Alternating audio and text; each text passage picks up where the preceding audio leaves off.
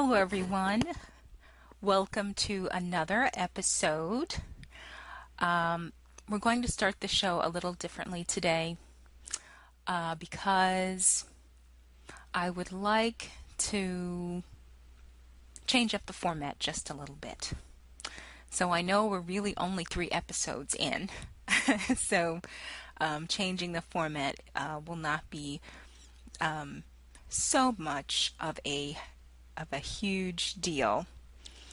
Um, but for those of you who were listening to the to the podcast and you're like, "Wow, this is like this is the jam. I love I love everything about this show," which I hope you certainly were saying. Um, for many practical purposes, I'm going to change things up. So, a lot of the elements that you're used to from the other format that we were doing with the podcast are going to stay the same. But now we're going to, you know, try some things a little differently. And what you what we might end up with is just something more of a variety show related to short stories, which, quite frankly, um, is more of the field that I was trying to go for anyway.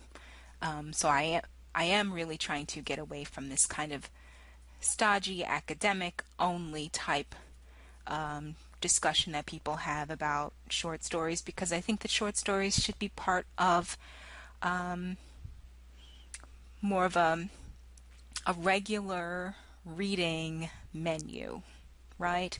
And so if we relegate the study and thought and discussion of short stories only to an academic setting where young people or actually people of any age or young people in primary school or um, adults in college are studying short stories because it's more practical to read and study short stories than to read lengthy novels as you are learning to develop your craft um, if we do that, if we if we leave discussion about short stories only for the academic world and, and keep it as something really stuffy, then we lose we lose something. It becomes more of a chore. It becomes less um, less satisfying, I guess, as, as something to talk about. So what I wanted want to do is to try to just make this a little bit more free form.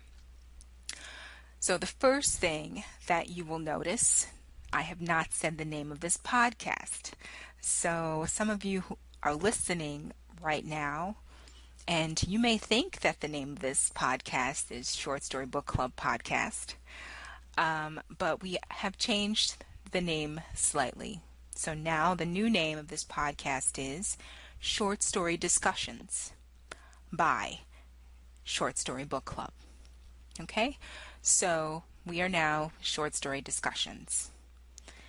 Um, and as far as the content goes, like I said, we're still kind of, you know, playing around with a couple of uh, different formats and ideas, and eventually we'll come upon something that we think will stick and that is functional um, for us to produce and also for you to listen to.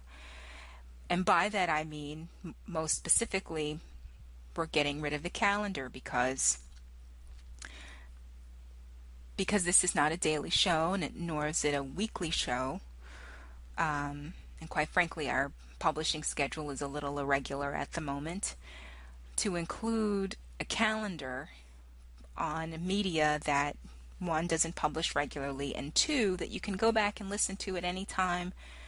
Um, you know, years in the past, it doesn't really it doesn't really lend itself to that. So one thing you'll find is that we're no longer doing a calendar on the podcast.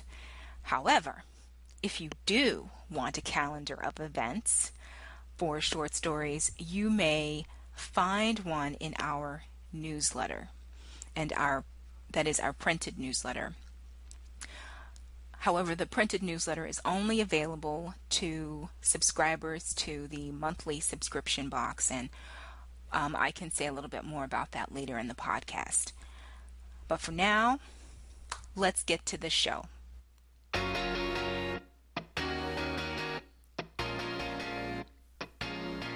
Welcome to Short Story Discussions, the podcast by Short Story Book Club for people who love short stories. Today's podcast is brought to you by Short Story Book Club. Get the best short stories and snacks delivered to your door each month when you subscribe at shortstorybookclub.com. And now, here's our show.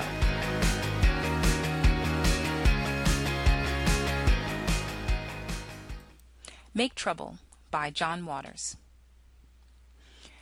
Make Trouble is the printed graduation address of creative genius and Baltimore native John Waters to students at the Rhode Island School of Design. In his speech, he speaks of going against the crowd, or finding a place in conventional society and using it subversively to stir things up. Waters has a lot of advice for how to navigate the world, and it is as true for recent graduates as it is for anyone trying to make a mark in an industry. Every time I read Make Trouble, I walk away thinking about something new. This is what makes this book so wonderful. It's a short book worth reading several times, both in the sullen moods and in the joyous times punctuating the sweetness of life. It's the pep talk you wish you had been given that day when you said you'd give up, and the speech you wish you'd received right after you accomplished your latest goal. As much as Waters has been heralded for his counterculture approach to the world, it's surprising just how much of what he says fits in line with today's mainstream wisdom.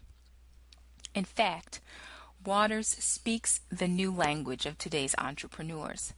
When speaking of being your own boss, he shares this experience. But how can you be so disciplined? Friends always ask when I tell them my job is to get up every day at 6 a.m., Monday to Friday, and think up insane stuff. Easy. If I didn't work this hard for myself, I'd have to go work for somebody else. Later, he acknowledges that sometimes artists can't always work for themselves. So he offers this advice to those in an office. Hopefully, you've never been taught to fear rejection in the workplace. Remember, a no is free. Ask for the world and pay no mind if you are initially turned down. There are motivational gems like this all through Waters' speech.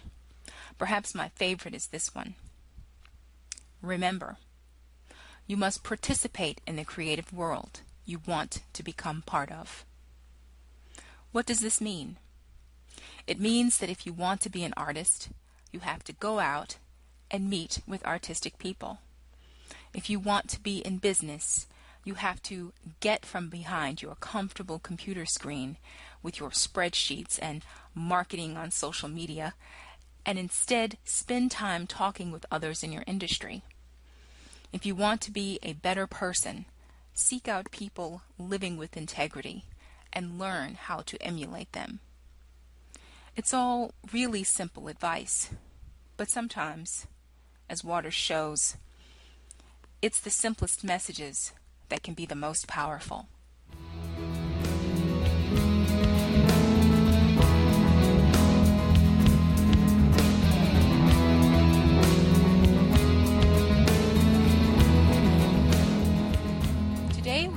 Joined by the creators of The Elephant Song, an animated short recently featured at the Baltimore Film Festival. It is also the winner of multiple awards from around the world. The Elephant Song tells the story of Old Bet, the first elephant ever to step foot on American soil. Originally brought over to work in the fields of a New York plantation, Old Bet eventually became the unwitting star of what we know today as the American Circus. Artist and director Lynn Tomlinson and Sam Saper, the film's co writer and composer, join us to talk about the film and the story behind it. welcome to the show. Thank you so much for having us. Thanks. Nice to be here. Now, I did provide a brief summary of the Elephant Song, but could you um, tell us more about the film in your own words? Sure. Um, well, it, it's um, a film about Old Bet, which is a, a, real life story about the elephant that was the start of the American circus, an, an elephant that was um, paraded around in a menagerie, um, which sort of started the idea, the whole trend towards exhibiting exotic animals in America. Um, so I learned about her real story, and then we invented a character of an old dog who was her friend in the menagerie so that he could sort of narrate the story of what happens to Old Bet. Um, and there were some reasons why we thought that it would be good to have a, a dog character, which we can go into. So it's a the story of Old Bet told from the point of view of her friend, mm-hmm. the farm. And why did you choose the dog?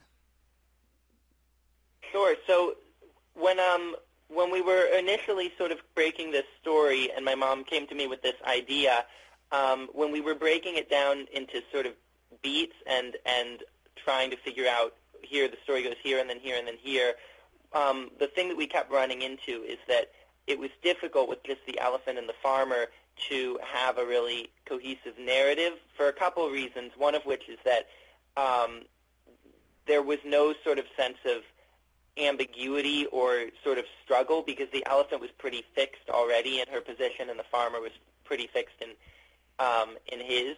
And so this character, we were able to add a little bit of that. Um, also, I think it sort of provides a relatable presence um, without it getting too much into just sort of empty binaries. Um, so I think it, it works for that reason. Um, and also, uh, well, I don't know. I, yeah, I think to, to sort of um, go in more to what Sam was saying, so that the dog can go through a kind of character development over the course of the story. Um, you know, the elephant is always this captive creature, mm-hmm. and the owner is always the person who's exhibiting her. So that was, like Sam said, fixed.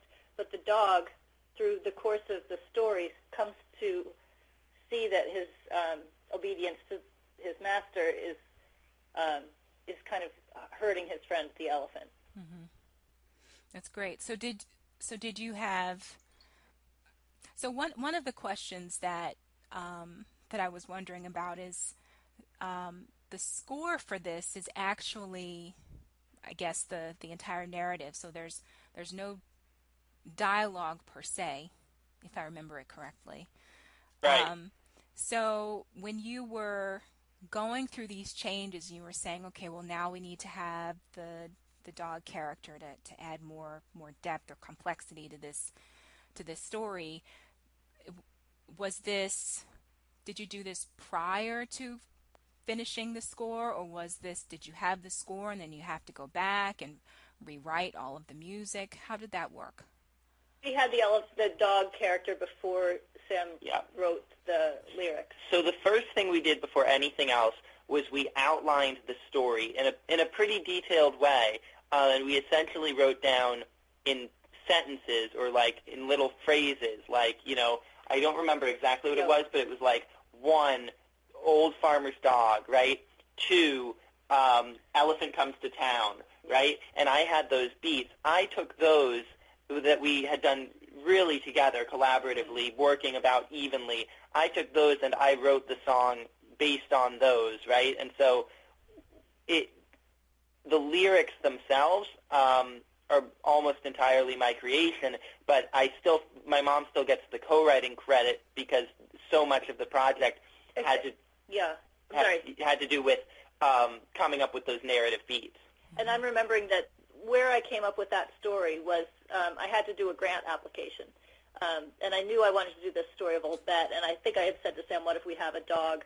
And then I sat down and wrote it sort of as a story, um, where, because it, a lot of it, um, the idea of an elephant never forgetting is important, and that the elephant is so lonely and remembering her family, that was a crucial part for me. So I remember um, planning out that part and writing it in a grant application which I didn't end up getting. But the good thing about grants, even when you don't get them, is they force you to think through what would this actually look like. Mm-hmm. So I had done that part, and I sent that to Sam, and he said, "Oh, this is strong," and we worked through the story beats Yeah. based on that. That's that's fascinating. So when you do your work, um, like this, like the, these shorts, is that usually the process that you look for grants first before um, completing the story? I mean, sometimes sometimes that's how it happens. I mean, um, I've just written another grant application. We'll see. You know, it, it'll be. It's always interesting to look back and see what the the beginning stages were, and some things get dropped and some things keep going. But as far as working with Sam, so Sam is my son. I think maybe we've alluded to that. Um, and when I used to drive him to high school, he went to uh, Carver Center for the Arts, and I would drive him every day. And I was working on a piece about a performance piece about jellyfish from the point of view of the jellyfish, and we would talk about it every morning. And he helped me so much, and eventually wrote a poem that accompanied this performance piece. So we've been collaborating, I would say, since then. He helped me a lot also on my film, The Ballad of Holland Island House, helped me to structure it into a story circle. So Sam's a writer, and he can help me a lot with the um, the structuring of of my ideas. Yeah, and then to on top of that, get the chance to actually write some music, which is really a passion of mine, was really incredibly cool on this project. And then to see that um, really borne out by our fabulous band Trucker Talk and by um, Sweetfoot Studios, where we recorded the whole thing, and also our singers, um, Brooks, what is Long, it? Brooks. Long and Deletta Gillespie, um, was just abs- was just excellent. It was su- such a sort of culmination. Um, and then, of course, there was months more because there was that we had to begin. I mean, my mom had to animate the entire project, which took a, a while. I mean, it's it's a very slow, labor-intensive, and solitary process. And so I uh, was doing a bit of research, and it said that it would take, what is it, three hours to do one second's worth of animation. Is that does that sound Yeah. about right? Go faster, and some seconds go slower, but on average, that's about what I've calculated. Um, I listen to books on tape when I animate, and I listen to a lot of books. I, I uh, I would write down what every time I finished a book. You know, I just finished a 40-hour book, or I just finished a, you know, I think it was one book. It was like 50 hours or something. You know, so I could calculate the amount of hours I'd spent, and that's those. I can only listen to the books when I'm really in the flow of animating. There's other times spent like trying to decide how I'm going to move something where I can't. I can't just be in the flow. You know, when I'm just in the flow, it's sort of like knitting. I can do other things. Mm-hmm. But when I have to think of the cognitive parts of the animation, then I have to take a break from the book. So I can really see how many hours I spent because I know when I was listening to the book, I was just animating, and there's other hours on top of that. So it's it really is very time consuming. I try to deceive myself into thinking it's not that time consuming, but it it is. Yeah. One of the things I think is an in, since this is sort of a writing podcast, and you know I have experience with writing. One of the really interesting differences is that with clay on glass, you don't necessarily get stuck in the same way. You know what I mean? So it's this incredibly time-consuming process, but it is sort of like knitting in the sense that you can keep going.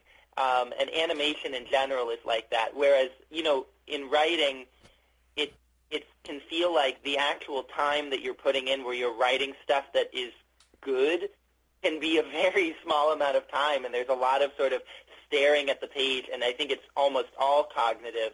Um, and so animation it's so interesting because it combines a big element of that with this element of literal physical labor and sort of repetitive task making um, or task completing. And so that's something I think I think hope maybe is interesting. Yeah. So so the animation does it have that like write and rewrite type of thing? I mean, you know that editing Oh. process. No, no So very little of it does. Right. Almost all of the animation, I know up front what I'm going to do. I've planned it. I either have a storyboard or often I make a little video um, of clips I find on YouTube that guide me through the movement. I would say the only part where I had to rewrite, you know, the the uh, Edit, equi- yeah, right. edit or change is the part in the story that's a sort of tor- turning point where the dog kind of is um, obedient to his master, master and turns on the elephant. That part for me was very challenging, and uh, I didn't have a lot of time. One thing is this is interesting to think about. The the music gave me a set structure of time, and Right. I couldn't have any more time. So I only had, for example, this verse to get through, and I had to have all these things happen during that time. So in that short amount of time, I had to fit in um, a lot of information and action, and that part for me was the most challenging, and I did end up redoing it a few times. And the reason that it's a little bit of a different style than the others, it's kind of just plain white clay with black lines, because since I needed to redo it a few times, I wanted something that wasn't going to be as time-consuming if I had to do it over again. And I understand um, another one of your children helped you with the ending. Is that correct on this film? My daughter Lucy, Yes. um, who is 17 and a senior in high school, and is a wonderful artist. She and my mother actually, but Lucy uh, did the very last scene with the elephants walking into the horizon, and then she colored some of the other parts too. We used a different technique besides just the clay on glass in this. In all of the choruses, we used a process where we printed out video frames from um, archival materials because I wanted to show the reality of uh, images of the circus or of um, transport of The ivory. yeah, the ivory trade. Right. So those we printed out actual photographs or video and then colored over them using oil pastels. And Lucy helped with that. And also I would mail packages to my mother in California, and she's also very artistic, and she would color over them with the oil pastels and mail them back to me. So this sounds like a family affair right here, a family project. Is is this normally how uh, you work? This is probably the most uh, Yeah. the most time I've really drawn on all my family. You know, my, But but yes. yeah, but yes, say. in general, And in Florida, where we used to live, m- my mom made a number of big mosaics, um, sort of outdoors, and those she would always draw on the local surrounding communities, whether that be the the neighborhood community or sometimes it would be um, like a school community. Um, so I think that a big part of her process is collaborating with these sort of communities or with with her family or, or whoever that is. Right? It is uh, it's a colla- she's sort of the, the spearhead of sort of a more collaborative process, which I, I think leads to stronger and more interesting work. and a lot of times people say to me, uh, "How do you manage to stay productive with your, you know, having kids and a family and a job?" And that's what my husband and I have always done is just brought the kids along with us. Like if we're going to a conference or a, a lecture or a museum or whatever it is, luckily we're, we do interesting creative things, but we just make them come along with us. And uh, now they just come along with us in the projects too. Now I remember um, uh, there's this movie called um, I- guess it's a mockumentary um, of uh, the disaster artist. So there was James Tommy Frank. was I'm sorry. Tommy Wiseau, yeah, The Room. Yeah, I read the book that that's based on. Yes. So uh, James Franco and his brother uh, did did a, a I guess a movie um, remake um, of the of the book, and in an interview, um, they were talking about how, um, and I unfortunately I can't remember uh, his brother's name, but James Franco's brother, which he would probably hate that I had said that. Um, he he said that he didn't want to do any projects with James until he had first established himself as um, you know an artist in his own right. And I see, you know, Sam, um, that you know you are an artist, and um, you know, um, Lynn, your daughter Lucy has you know artistic abilities, all of that. Is there ever any tension about, um, you know, whether whether the work of your children will be compared to your work, this award-winning work that you have, whether they have this pressure to sort of live up to um, the success that you have had. I know this is something that many Hollywood families struggle with. Yeah, I mean, first of all, modestly, I just don't think I'm at that that level uh, that they need to be concerned. But no, I mean, Sam Sam's making a huge project of his own, and the only way I really help with that is just to listen and and my hus- husband too. We all just have him. Um, you give you know, some feedback, give but feedback. but it's but it's not a collaborative Right. thing in the same way.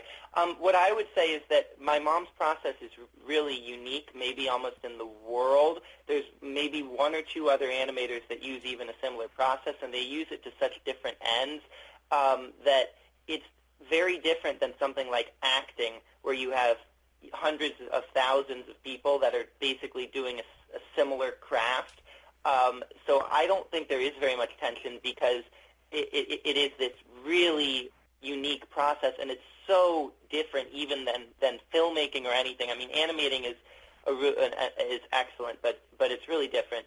Um, and and also, I, I you know I think that it's it it, it is different when it's you know a brother brothers. I would see there being more competitiveness than you know whereas a family it's more like learning the craft you know what i mean and even though i i think i'm doing a pretty different thing my sister's been you know doing a little bit of clay on glass animation herself and i think that it, in some ways you know that's how it used to be you would sort of learn the craft and you know i think there's something nice about that Hmm. It's actually um, a tr- there's in independent animation, which is a very small world of people Yeah. making independent films. There's actually quite a few families where Yeah. it goes on down in the family. I mean, it's there's um, the Hubleys. John and Faith Hubley Yeah. made independent films, and their daughter Emily Hubley made uh, is an animator, and she made the animation in Hedwig and the Angry Inch, for Yeah. example. and Um, and they had been working with her since she was literally one of their movies has her her narration sort of audio when she was a little child and so they you know it was very much collaborative their approach um, and yeah I think you see that a lot because it is in so many ways a craft and it is so solitary you know and I, I think that's that's that's interesting. But I, you know where else you see that a lot I think is in in in writing families you know I, I think that that there there are many similarities to that. And in many ways I think animation has maybe less in common with filmmaking than than something like writing in certain respects. So s- then, Sam, is music your um, medium of choice?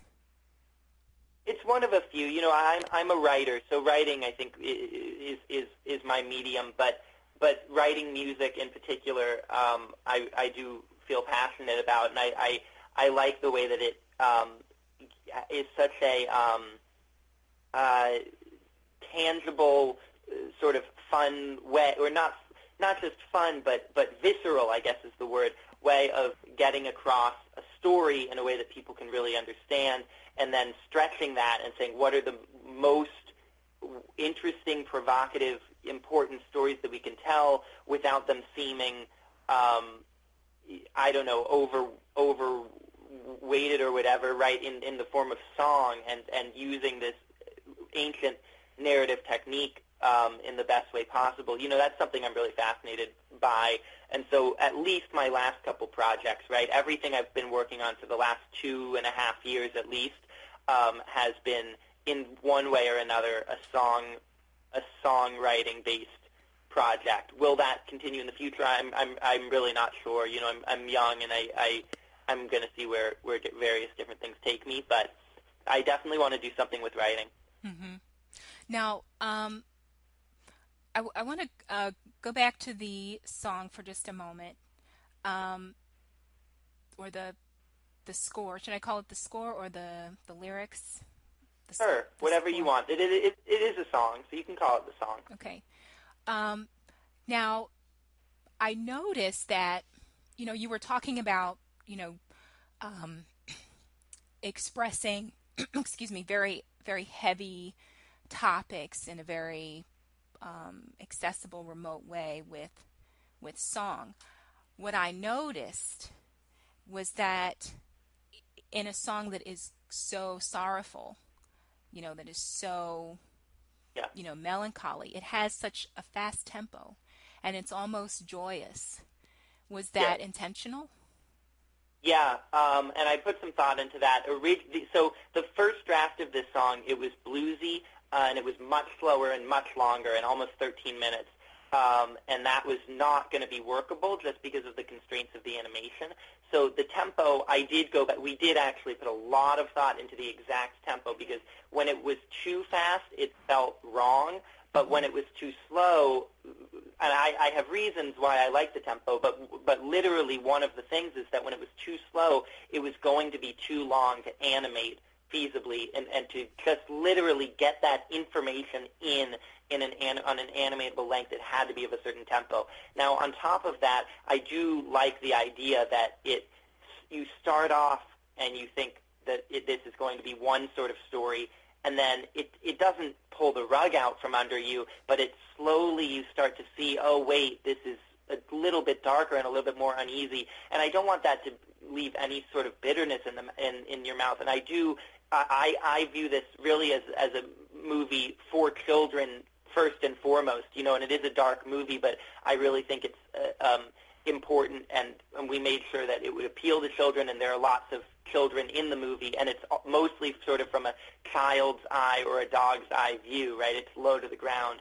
Um, but does that answer the question about the tempo? Hopefully? Yes, it does. Yeah.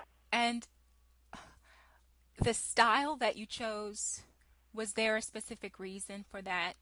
It sounds as you had mentioned, kind of bluesy. And I was thinking that with the dog's raspy voice and and the and the soulful singing of the of the um, the animal um, uh, chorus or not chorus, but the animal um, portion of the song, that maybe there that there was an intentional tie to to the blues tradition. Yes. Yeah, so I remember, I think we were in a hotel.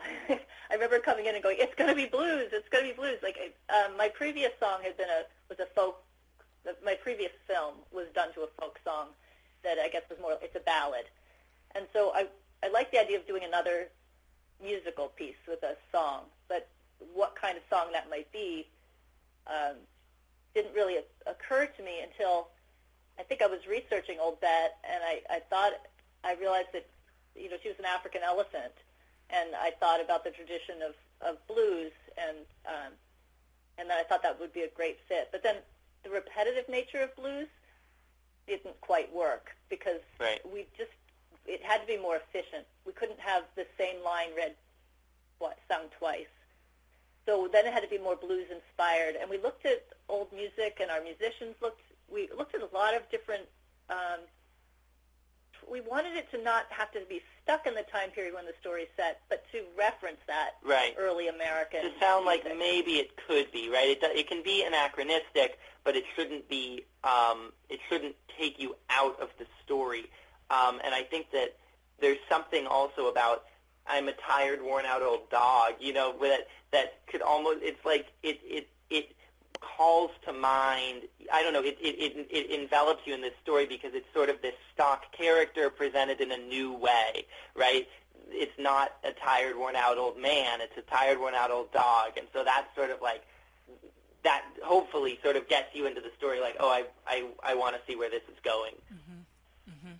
And I I do also want to say that you know you made a, a lot of different creative choices with you know the story and the song and the animation and all of that. And at the end of the day when i sit down and i think about and i reflect on the work i mean obviously you know it has a lot to do with you know um, as you had mentioned in previous interviews you know um, uh, it leans on your your interest in environmental issues and historical issues and things like that. But what I what I also love is the fact that it is very human, and that even though we're talking about animals, um, a lot of the experiences on on all the sides from all the characters, these are experiences that that people, children, adults have been going through throughout life. When you are in one place and you think you are deeply rooted there, and then suddenly something or someone takes you away from that, and you are suddenly on your own. You are suddenly alone to navigate. And in this particular instance, um, you know, old Bet didn't have anyone to lean on except for her memory, her memory of yeah. the past.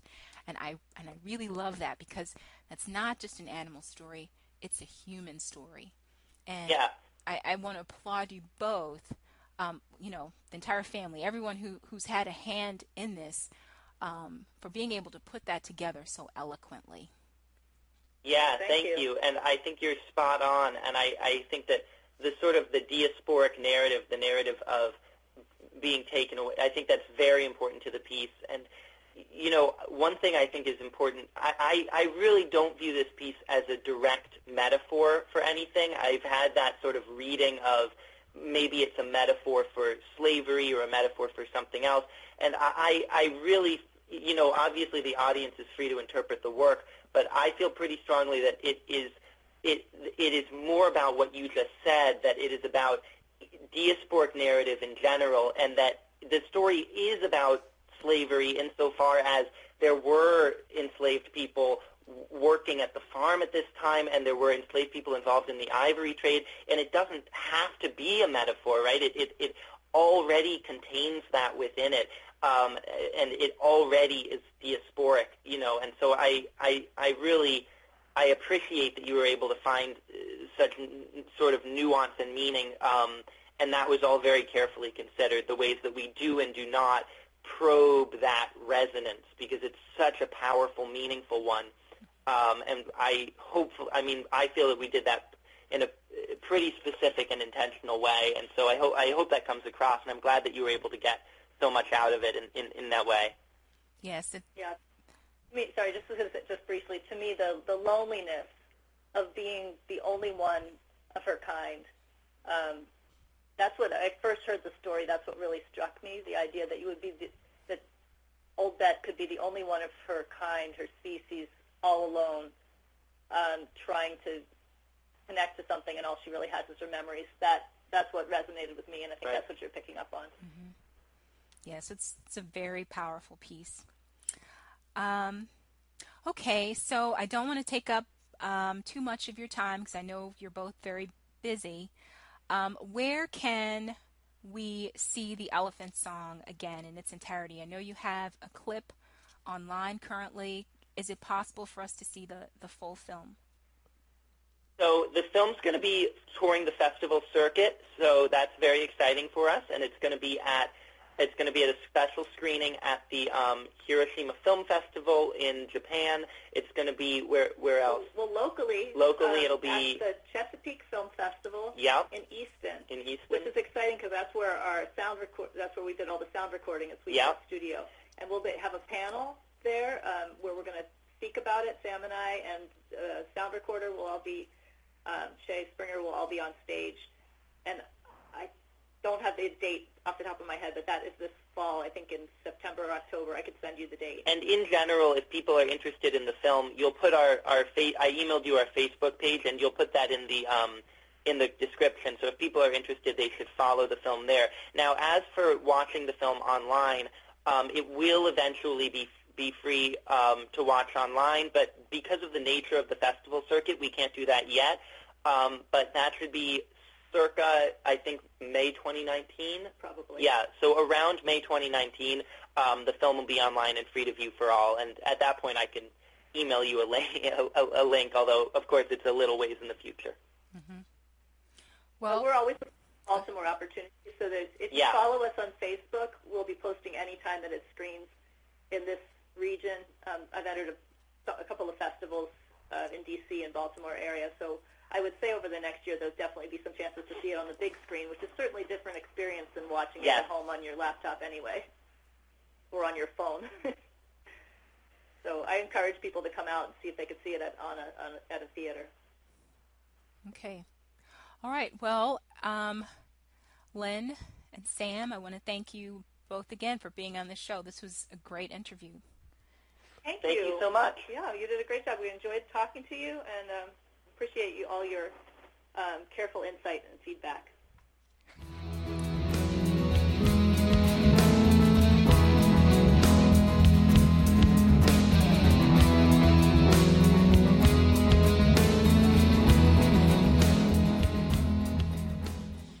Well, that's it for the show. I hope that it was as enjoyable for you to listen to as it was um, for us to produce that show for you.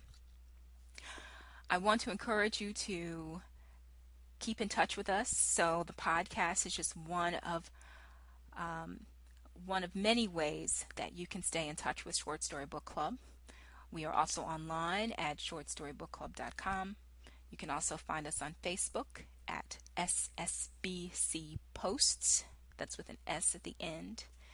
You can find us on Twitter at SSBC Tweets, again with an S at the end, and on Instagram at Short Story Book Club.